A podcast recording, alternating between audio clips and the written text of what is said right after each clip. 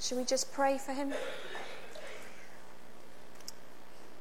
Lord, we um, thank you for Martin and for all that he is for you. We thank you for the words that you've given him for us. And we pray that you would make sure that we hear what you want to say to us this morning. Amen.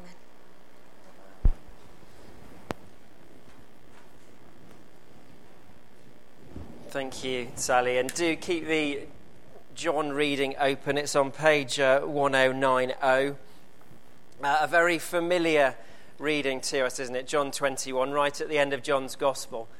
Uh, a reading centered around Peter and Jesus. And of all the people who messed up in the Bible, Peter is right there, up with the best of them, isn't he? He deserted Jesus at the hour of his greatest need. He denied him three times. And here we are, much, much later on in the story. Jesus has risen from the dead, and he's looking for a people. He's looking for disciples, for people who are going to take his message to the world. And I wonder if you were Jesus in these circumstances, I wonder what you would do. I wonder what you would do. Would you, who would you choose and how, what the criteria would be uh, that you'd make your decision on? Who would you have Peter in your team?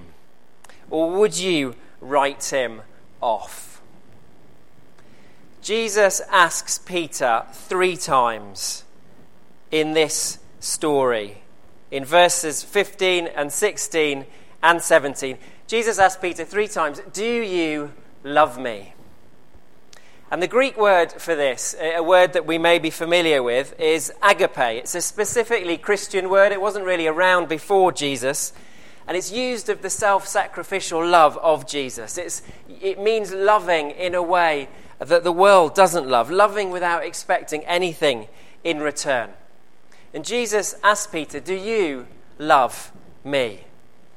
And each time Peter says, Yes, Lord, I do love you. And each time that happens, his pain and his shame of, for denying Jesus is removed. And each time that happens, he receives a new commission from Jesus feed my lambs, feed my sheep. A new task, a new role in the kingdom of heaven. A central role, an absolutely critical role for the one who arguably messed up the most. And three in Jewish culture is symbolic. It means full or it means complete. And so Peter's threefold denial of Jesus is a complete, total denial of him. But Jesus' threefold reinstatement is also total.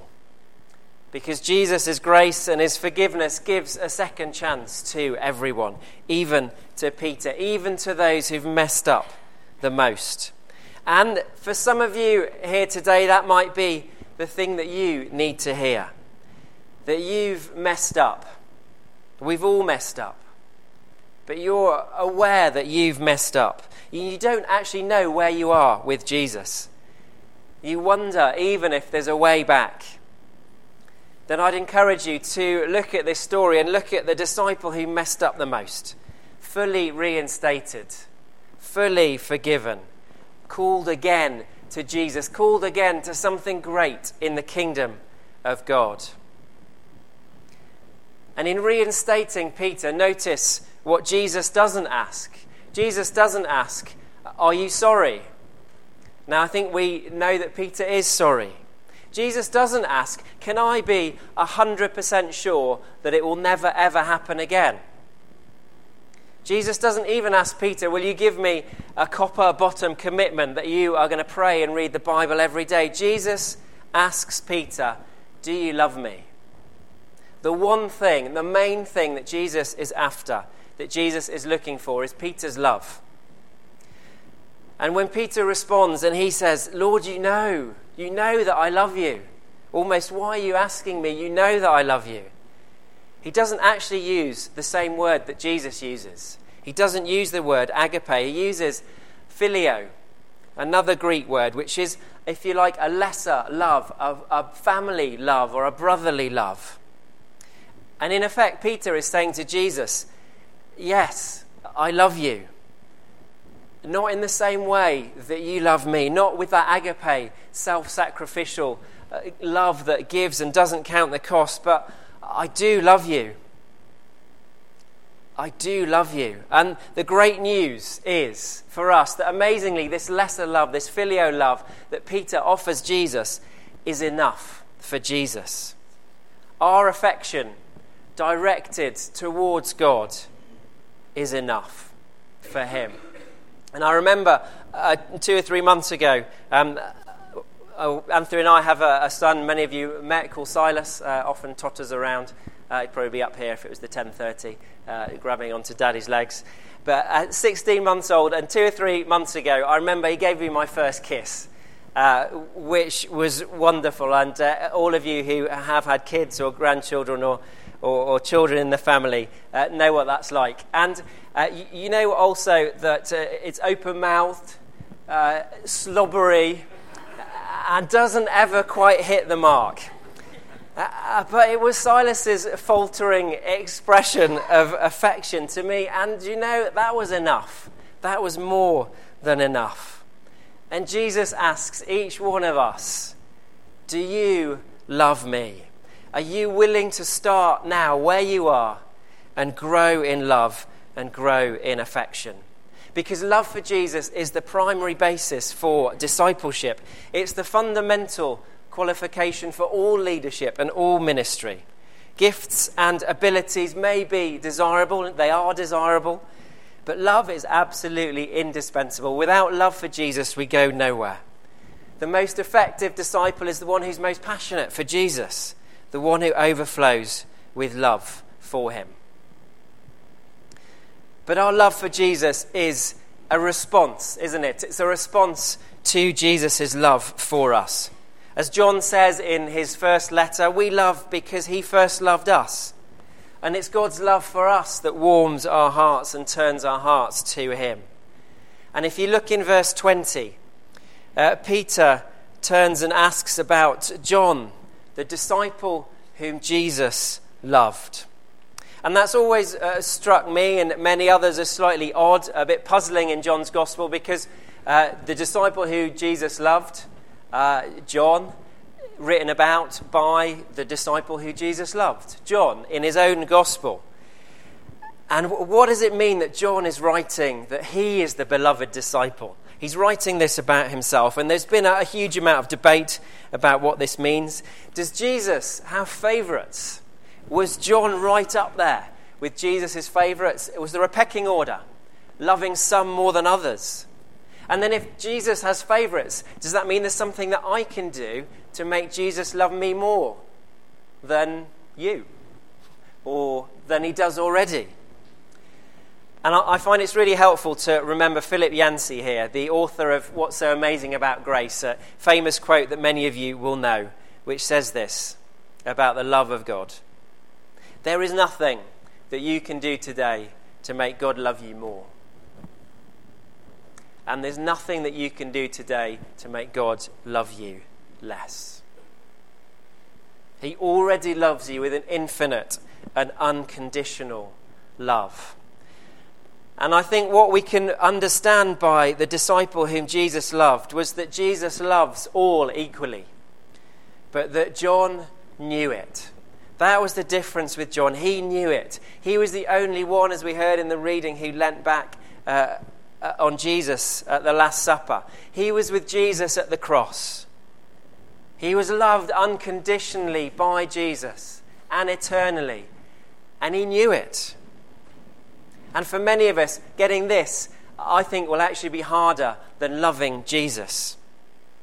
And it's also a reason that we don't love Jesus as we'd want to because of our past pain, our past hurts, the disappointment that we have with God and maybe with other people. All of these things, these difficulties, have got in the way of us receiving God's love for us. They, have uh, become like barriers that we've put up, or barriers that are there that mean that we don't think we're worthy of God's love, or we don't want to open ourselves up to God's love because we've been hurt in the past. And instead of simply receiving God's love, we try and earn it, don't we, so often? We work harder. we pray harder, we give more, we go to church more. Whatever it is, you know, we swear less, we drink less. Whatever it is that we think is going to please God. If only we perform better, then we think Jesus is going to love us more. Or we go the other way, don't we? We give up. There's a nagging doubt in our mind that uh, actually Jesus is mad at me. He's disappointed in me. I've messed up and he knows it and he can't trust me anymore. He can't use me. And so we don't allow ourselves to be loved by Jesus. We don't allow ourselves to receive his grace and his forgiveness, to live our lives on that firm foundation, the only firm foundation there is.